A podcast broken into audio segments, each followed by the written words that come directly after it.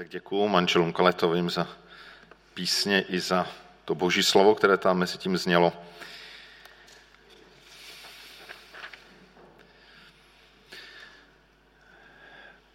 Pokračujeme v sérii Služba žen podle Bible.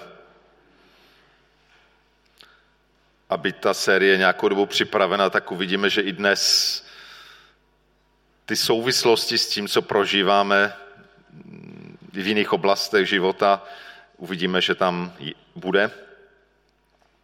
Ale to k tomu dojdeme postupně. Chtěl bych možná začít jedním citátem muže, který asi docela dobře zná církevní dějiny, jmenuje se Cunningham, a on řekl, že od reformace žádná otázka nerozdělovala biblicky věřící křesťany tolik, jako otázka služby žen. Říká ještě jednou, že od reformace žádná otázka nerozdělovala křesťany, kteří stojí na Bibli, kteří se pokladají za biblicky věřící, tak právě nejvíc rozdělení přinesla ta otázka eh, a diskuze o tom, jaké vlastně mají mít místo ženy v církvi.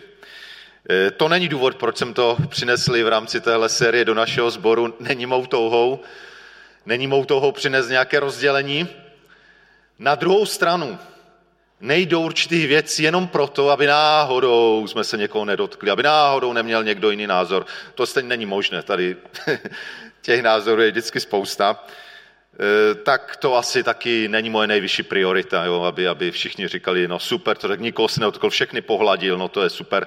To by se nebylo super, protože zas půlka lidí by byla naštvaná, že všechny jsem pohladil a to oni nechtějí, takže eh, to můj cíl není. A myslím si, že je čas nad těmi otázkami přemýšlet. Eh, začínám tím dneska právě proto, že asi když mluvíme o ženě jako matce, manželce, pomocnici, tak to zase velké jako nějaké disproporce neudělá. Ale dneska, řekl bych, je takové nejtřaskavější téma v rámci té otázky služby žen. A ještě třaskavější než to minule, kde jsme mluvili o ženě prorokyni. Dneska je žena vůdkyně. A myslím si, že to je, to je asi mnozí biblicky věřící křesťané s tím mají největší problém. Jo? Jak, jak, jak by nám, mo, mo, nás mohla žena vést v duchovní oblasti například. A Myslím si, že, a už tady je to první propojení s dnešní dobou, vidíme, jak, jak otázka vůdců je důležitá. Jak jsou vůdcové důležití. A i v tom, co se děje na východ od našich hranic, vidíme, že v dramatických situacích někteří vůdcové, je to aspoň můj osobní názor, nemusíte s ním všichni souhlasit, ale jeden vůdce, který začínal jako herec, a zajímavé, že hrál v nějaké sérii, hrál, že se z učitele stal prezidentem. On se nakonec skutečně prezidentem stal a mě osobně imponuje, jak, jak jedná v těle chvílích. Mám dojem, že se z něho stává opravdu hrdina. Pak jsou jiní vůdcové, kteří z nějakých důvodů, sleposti nebo nevím, ženou nejenom svůj národ a jiné národy a možná celý svět do zkázy. I to je velká pravomoc vůdců. A pak jsou další vůdcové, kteří možná nejsou přímo v ohnisku těch bojů a střetů, ale mají velikou zodpovědnost nad tím, jak ty události dál se budou vyvíjet. A tím myslím tady všechny ty vůdce u nás na západě. Takže jenom z toho vidíme, jak, jak vůdcové jsou důležití, jak je důležité to, jakým způsobem vedou, k čemu vedou, jaký dávají příklad. A když se vrátím k tomu tématu žen jako vůdcové, tak Eh, vidím tu dva extrémy. Už dřív jsem občas slýchal takové názory, když se někdo stěžoval na to, jak ten svět je hrozný, tak někdo vidí lék v tom, no je to, ten svět je tak hrozný proto, že ho vedou muži. Podívejte se na ty některé muže, kteří vedou svět prostě hrozní, krutí, je jim všechno jedno, matky, děti, že to je jim všechno jedno, co se děje, miliony uprchlíků, to je jim všechno jedno. Problém je prostě, že to je problém mužů. Kdyby ženy se chopily vůdčích rolí, tak by ten svět byl mnohem hezčí. Proč? Protože zdá se, že ženy jsou obecně empatičtější, citlivější. Té roli matek je známe jako většinou teda velmi bezpodmínečně milující, Zdá se nám, že většinou se projevují víc nesobecky, než my muži a tak dále. A nevím, jestli v souvislosti s tím, ale i ta realita je taková, nevím, nakolik jste si to všimli, že přibývá ve světě žen, které jsou ve vedoucích rolích. Ať je to v té oblasti veřejných věcí. No vzpomeňme pár v současnosti, jak to je.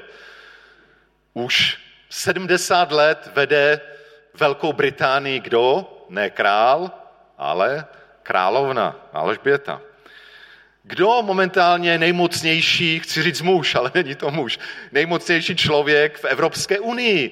Prezid, eh, předsedkyně Evropské komise Ursula von Leyen, Němka. Kdo vede národ slovenský, náš sousední? Prezidentka Zuzana Čaputová. Kdo vede třinecký magistrát? Kdo vede těšínský magistrát? Momentálně zase ženy.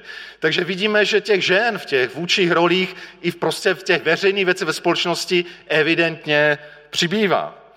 Ale našli bychom další ženy, které, které vedou nějaké e, společnosti, organizace, firmy, školy a tak dále.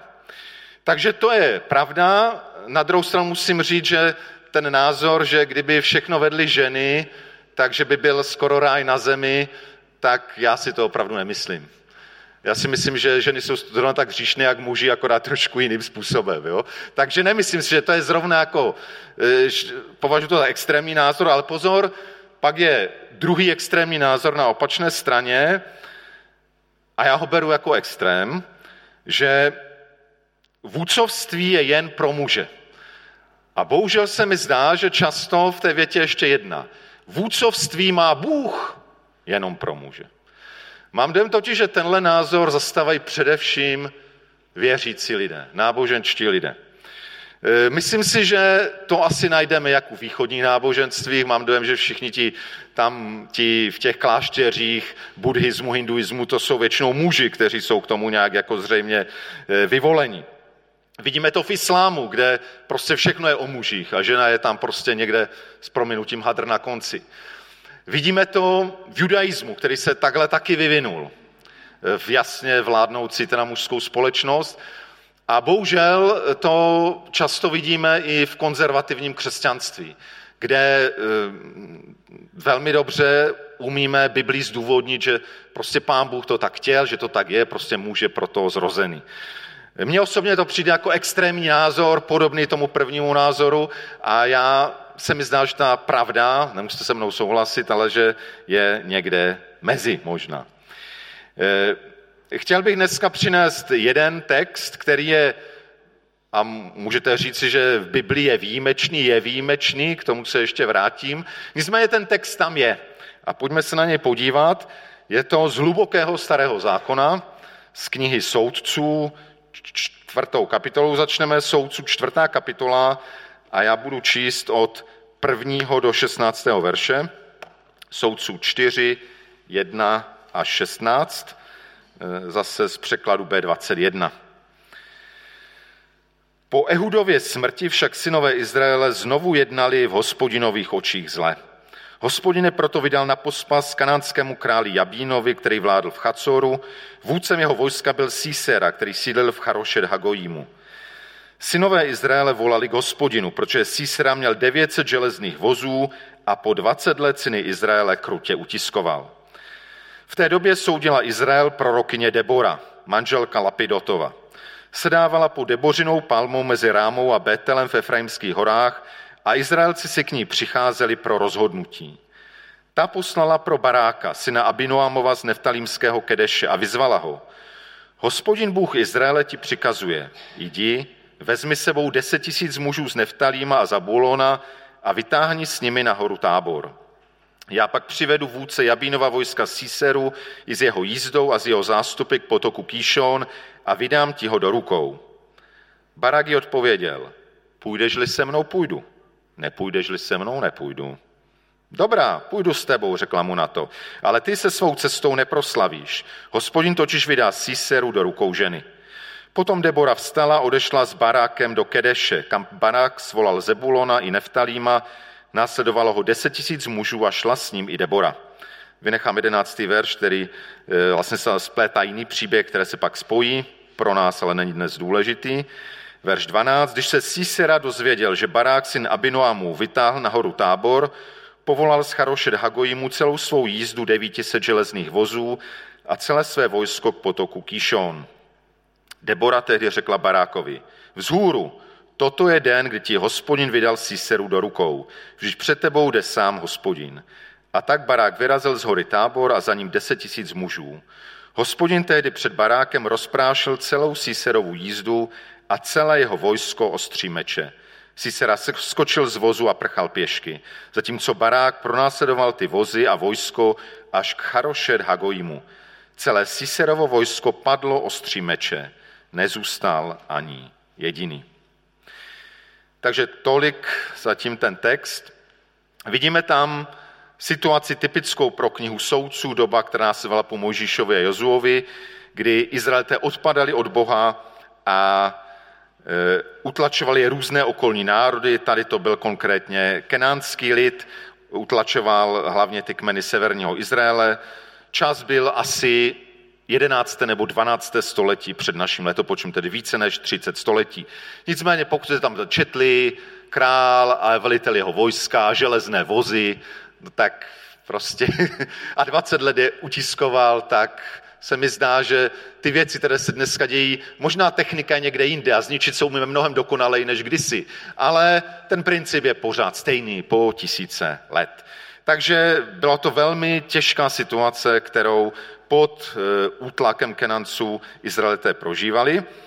A objevuje se tam žena, Debora, o které zajedno je tady řečeno, že soudila Izrael. A to slovo soudit, které v celé té knize soudců je takové klíčové, ti soudci nebyli jenom nějací, že soudili a rozhodovali, což tam taky dál je v různých sporných věcech, to je pravda, ale soudce taky znamenalo, že spravoval, vlastně vedl. Soudce jinak je vůdce. Ten, kdo taky často vojensky vedl ten lid, e, bránil. Byl to rozhodně úřad. Úřad, který prostě ta žena měla a dá se říct, že v Biblii je to, eh, kdybych to dal na tu naši dnešní dobu, že to byla první žena, která byla, byla v roli předsedy nejvyššího soudu a zároveň v roli armádního generála. Jo, všechno v jedné osobě. E, takový No kdyby to nebylo boží, tak by řekl kult osobnosti, ale bylo to boží, takže to nemůžeme kritizovat. Takže soudila soudce. Navíc se o ní říká, že byla prorokyně. O tom jsme mluvili před týdnem a jsou jenom tři ženy ve starém zákoně, o kterých se mluví, že jsou prorokyně. Byla to ta prorokyně Hulda, o které jsme mluvili před týdnem, zvlá, zajímavá žena. Pak se to mluví o Deboře a hádanka pro biblisty. Víte, která třetí žena ve starém zákoně se o ní říká, že byla prorokyně? Miriam, přesně tak. Eh, byla to Miriam, eh, sestra Aarona a Možíše. Eh, když zpívá tam tu píseň po průchodu Rudým mořem, tak se tam o ní říká prorokyně Miriam. Tak, takže byla prorokyně, což v tom textu vidíme jasně, tam několik prorockých slov, která tam přináší. A pak se říká, že byla manželka Lapidotova. No, ta jedna dvacítka má některé svoje stinné stránky, tam není manželka, je tam žena Lapidotová. Tradiční překlad říká, že byl nějaký Lapidotos nebo Lapidot, jehož byla manželka. A bylo by zajímavé, jestli to tak bylo, jak to bylo, že, že ona vládla celým Izraelem nebo soudila a přitom doma teda poslouchala zřejmě muže, že? Tak e, to mají někteří s tím problém, že jak může třeba žena vést církev a doma poslouchat muže. To jsou zajímavé otázky, ale asi to budeme někdy řešit možná ale eh, ona byla žena Lapidotová, ale není to tak jasné, jestli byl nějaký Lapidot, protože druhý možný překlad, eh, že to Lapidot není vlastní jméno, ale že to znamená pochodně, plamen, oheň. Takže taky mohlo eh, znamenat, že neměla žádného manžela, nevíme, ale že byla plamená ohniva, což v tom textu docela odpovídá. Jinak barák v přeložení znamená blesk, takže zdá se, že tam ta souvislost může být. Takže tohle úplně nevíme, jestli byla vdána nebo nebyla. Je to, jsou dva možné rovnocené výklady. A to tak není úplně podstatné. Důležité je, že tahle žena, kromě toho, že teda soudila, v podstatě se vmísila do toho, do toho útlaku e, Kenánců, proti Izraeli a povolala Baraka, poslala pro Baraka a vyzvala ho. Ona vlastně povolala Baráka skrze prorocké slovo. Řekla mu, hospodin Bůh ti přikazuje. A dává mu vlastně příkaz nebo takovou boží výzvu. Dává mu prorocké slovo, které je boží výzvou, že má zhromáždit bojeschopné muže, zhromáždit se nahoře tábor a pak mu dává zaslíbení, že Bůh tam přivede toho nepřítele se všemi těmi železnými vozy a že je vydá do barákovy ruky. Takže tady je ta, ten prorocký úřad, Debora dává prorocké slovo a, a vlastně vyzývá baráka k činu. A tady je tam zajímavá, zajímavý takový malý dialog mezi nima, kdy e, barák e, říká, půjdeš-li se mnou, půjdu, nepůjdeš-li, nepůjdu. A a zase jsou dva možné výklady, jak celému tomu dialogu rozumět.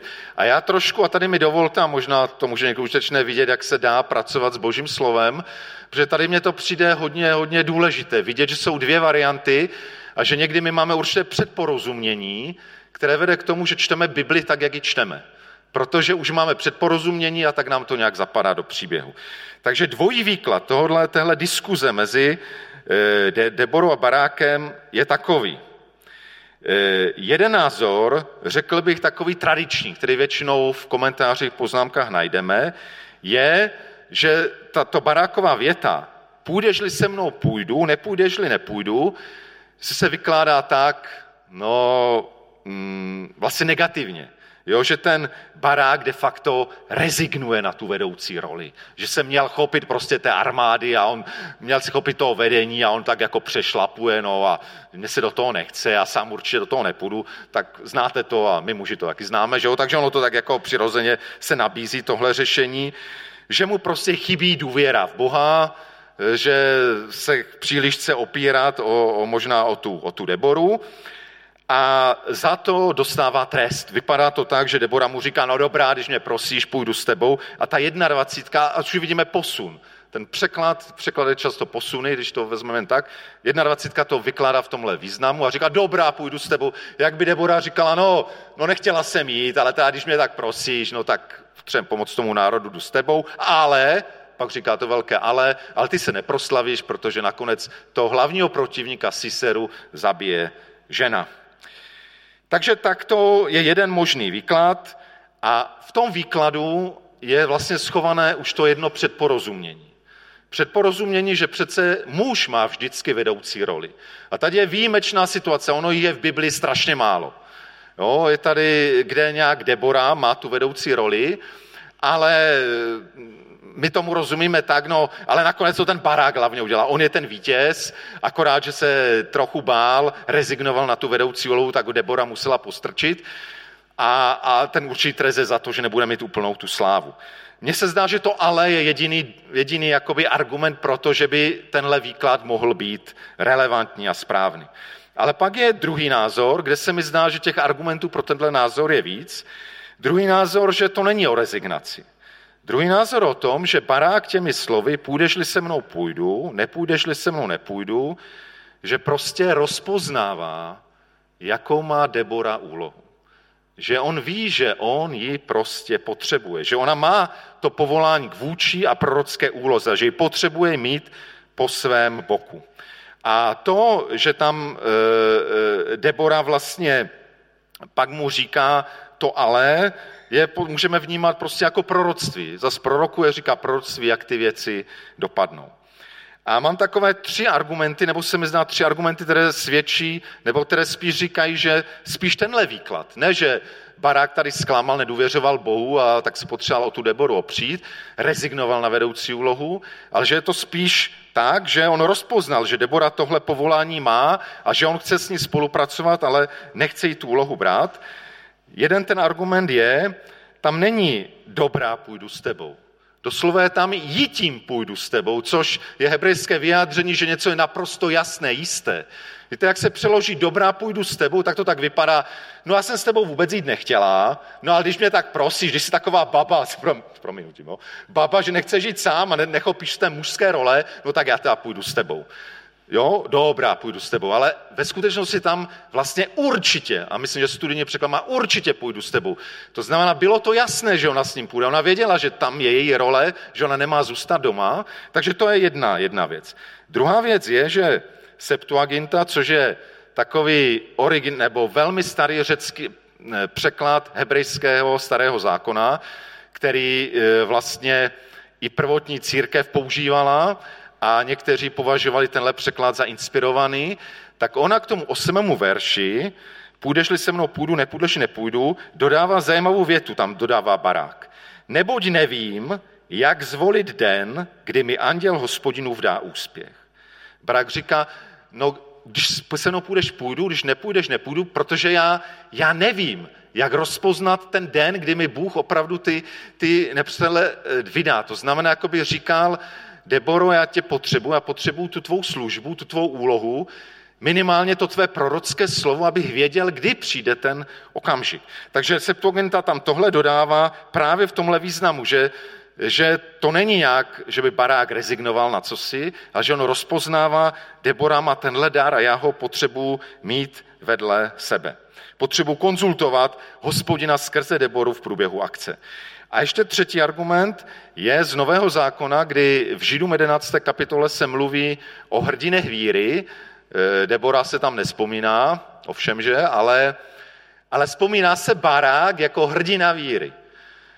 Eh, takže zase mě to tam trošku připomíná, že Debora je pominutá, ale je tam barák. Nicméně, barák tady nevypadá jako člověk, který pochyboval, nedůvěřoval hospodinu a proto potřeboval Deboru. Je tady jmenován jako hrdina víry, to znamená, on udělal to, jak to měl. Takže mám takové tři argumentíky k tomu, že, že by to mohlo být spíš ten druhý výklad, neúplně typický, že eh, barák tady nesklamal, ale spíš rozpoznal, jakou má Debora úlohu a chtěl ji vedle sebe mít.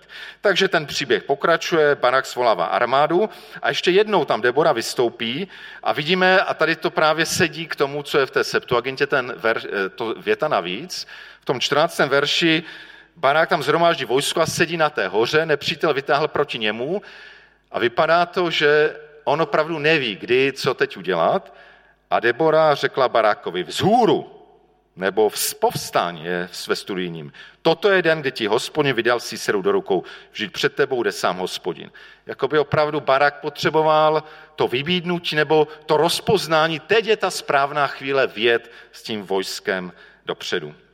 A pak je obrovské vítězství, které pravděpodobně způsobil v první řadě hospodin, z určitých indicí vyplývá, že způsobil zřejmě mimořádný přírodní jev, dost možná nějakou velikou bouři se záplavou, která, která znemožnila těm vozům, aby byly provozu schopné a potom je dobilo, dobila izraelská armáda. Ale to už není tak podstatné, i když podstatné pro nás je, že vidíme, že Bůh vstupuje do válek a bojů a, a, a že je důležité to, co tady Vládek několikrát opakoval, opravdu vydat se hospodinu, otevřít mu a nechat se jim použít. Tahle událost je tak významná, že, že kniha soudců ještě jednou jakoby rekapituluje úplně z jiného pohledu jako báseň. Ta následující pátá kapitola je tradičně zvaná Debořina píseň a říká se, že je to jedna z nejstarších hebrejských písemných památek, jedna z nejstarších částí vlastně Bible, kdy byla teda opravdu e, napsána.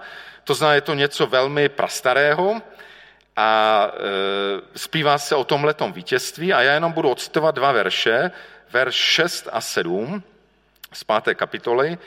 Za dnů Šamgara, syna Anatova, za dnů Jaeliných spustli silnice a ten, kdo na cesty vydával se, s teskami klikatými šel. Opuštěni byli sedláci v Izraeli, opuštění, než si Deboro povstala, než matka v Izraeli povstala. E, v tom textu znovu se popisuje ta situace, v které Izrael byl. Situace se dá překládat ještě trošku jinak, že vlastně ne, že e, sedláci byli opuštění, ale spíš, že ty vesnice byly opuštěné. Možná proto, že byly vybité těmi kenánci, že lidé se zhromažďovali do měst. Byla situace útlaku, násilí situace duchovního, morálního úpadku a ta situace trvala do okamžiku, než se něco stalo. Co se stalo? Povstala jedna žena. Povstala žena Debora. To všechno bylo, než si Deboro povstala. A nebo některé překlady, tam je dvojí možný překlad, než já, Debora, jsem povstala, pokud to Debora říká o sobě, než matka v Izraeli povstala. E, ta matka v Izraeli může znamenat ochránkyni nebo prorocký titul, nebo se líbí ten výklad, že je prostě ta, která přináší nový život, protože ten Izrael vlastně skomíral pod tím útlakem a najednou tahle žena přinesla nový život, protože se opřela o hospodina a vstoupila do toho povolání, které jí pán Bůh dal. A tahle Debořina píseň často byla pro Izraelity i v pozdějších dobách takovou velmi povzbuzující písní. Právě v dobách, takových dobách, jako je doba pro Ukrajince dnes a možná bude i pro nás. Doba, kdy lidé zmírají pod útlakem a pod těžkými situacemi a ta píseň jim připomínala, že ale je tu hospodin, který má všechno v rukách. Je tu hospodin, který, který dává, dává útlak a většinou z nějakého důvodu dovoluje, ale dává také vysvobození a dává vítězství. Ale zároveň ta Debořina píseň není v tom stylu, no tak fajné, pojďme se modlit, Bůh dá vítězství, důvěřujeme mu, to ano, ale je to druhý rozměr, proč také Izraelité tuhle píseň četli a zpívali, že ona povzbuzuje povstat. To je to důležité. Ona povzbuzuje povstat, dává ten příklad Debory, že změna přišla ne když prostě jako blesk čistého nebe přišlo boží vítězství, ale když Debora povstala, jeden člověk moc neudělá, ale Debora povstala a dala povstat dalšímu, dala povstat Barákovi. A ten dal povstat dalším. To znamená, ale u té Debory to začalo. A to je to, co, proč věřím, že Izraelité tuhle píseň používali a zpívali, protože je ujišťovala o tom, že věci jsou v božích rukách, že on je vítěz, ale zároveň budila k tomu, aby, aby jsme my jako lidé povstali. Povstali do toho, k čemu nás pán Bůh povolává. Bůh dává povstat, on je ten, který dává povstat, ale my s ním musíme spolupracovat. Kdyby Debora seděla na bobku a Bůh ji pozval, ona řekla, co já, žena, teď podívej se, já jsem co, já jsem pomocnice, že, říká tvé slovo, já jsem taková nula, muži nedělají nic, já, tak co já můžu, já se 900 železných vozů a, a, a, a, a rakety a stíhačky a dělostřelba a všechno, co já můžu, co já můžu. Ale ona se rozhodla spolupracovat a povstat. Když se vrátím teda na závěr eh, k tomu tématu eh, služby žen, a žen jako vůdkyně, e, je to ojedinělý text. To, to tak je. Nicméně zdá se, že s tímhle textem o Deboře, který je součástí Bibli neproblematickým, zdá se, že Bible nemá vůbec problém přijmout tu úlohu Debory. Přijmout to, že prostě v té době v Izraeli byla Debora nejvyšší autoritou. Je to tak. A Bera Barak byl v druhé pozici.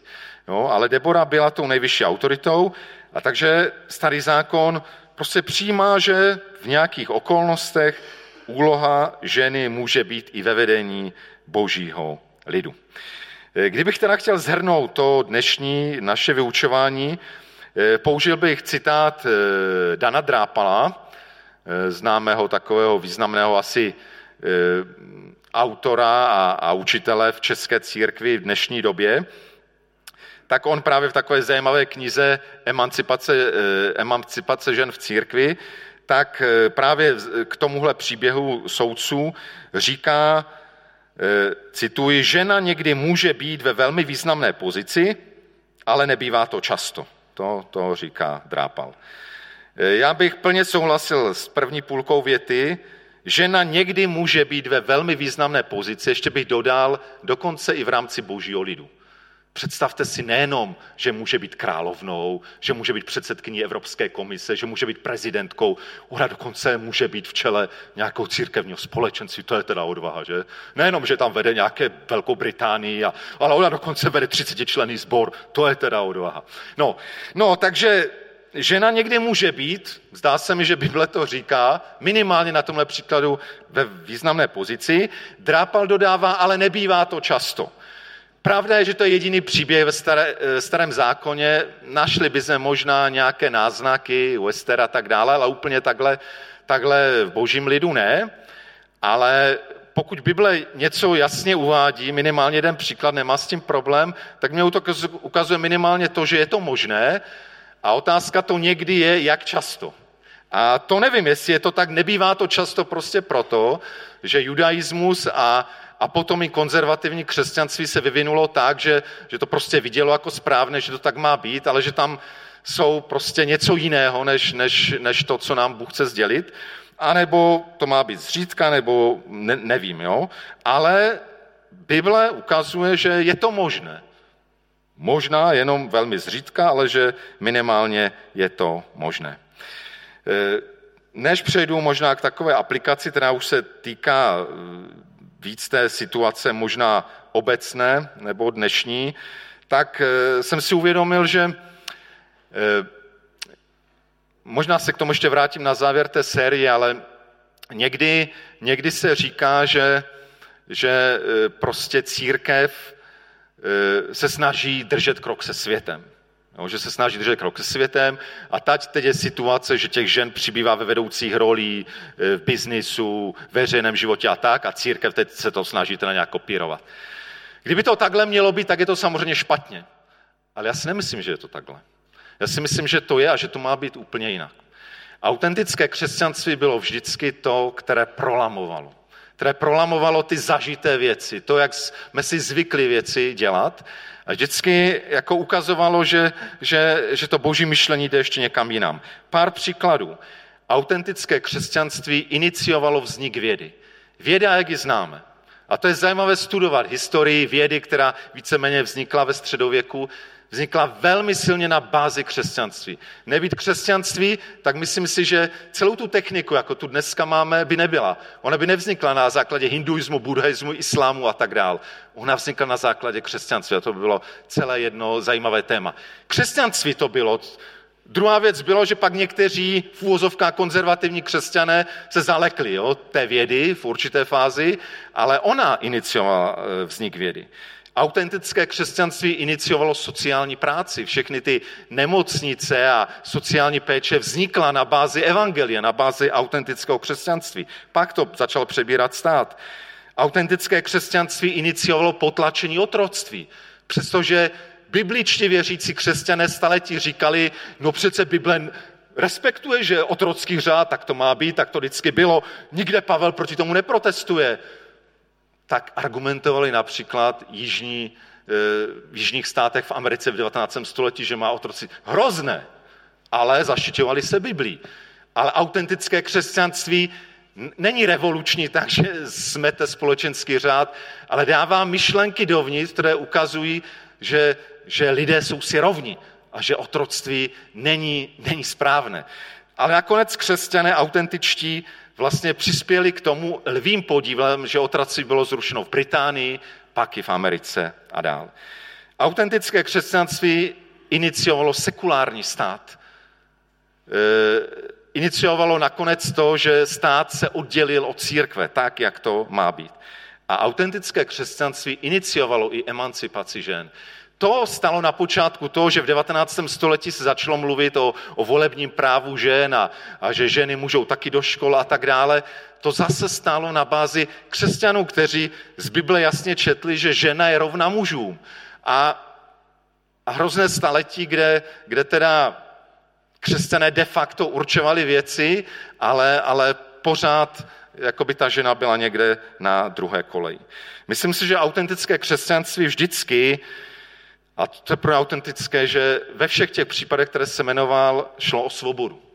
Že autentické křesťanství uvolňuje do svobodného rozvoje, ale samozřejmě postaveném na, na božím slově, na evangeliu. To nepochybně, jo? protože někdy si dneska lidé pod svobodou myslí všechno možné, ale myslím, že to je autentické křesťanství. Jakmile, jakmile se začneme bát, aby, aby jo, a ty ženy, anebo ty otroci. Já se začneme bát a začneme šarmovat Bibli, a v Bibli proti otroctví není, a Bibli se říká, ženy, žena ve společenství nemluví a tak dále.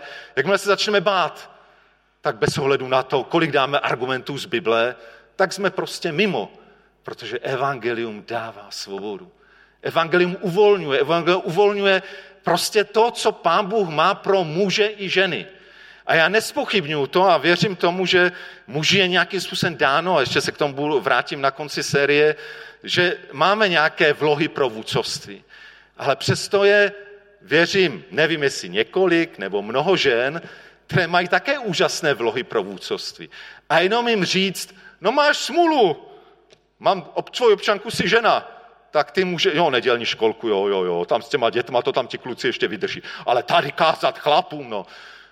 Jo, a možná my nejsme ještě na tom tak zle, ale jsou církve, které jsou na tom tak, že prostě kdyby šla žena tady za, za kazatelnu, tak tu kazatelnu budou pak jako světit a vykuřovat, protože ji znečist... Jo, jako hrozné, co jsou někteří křesťané, kteří jako se obracejí nebo opírají takzvaně o Bibli.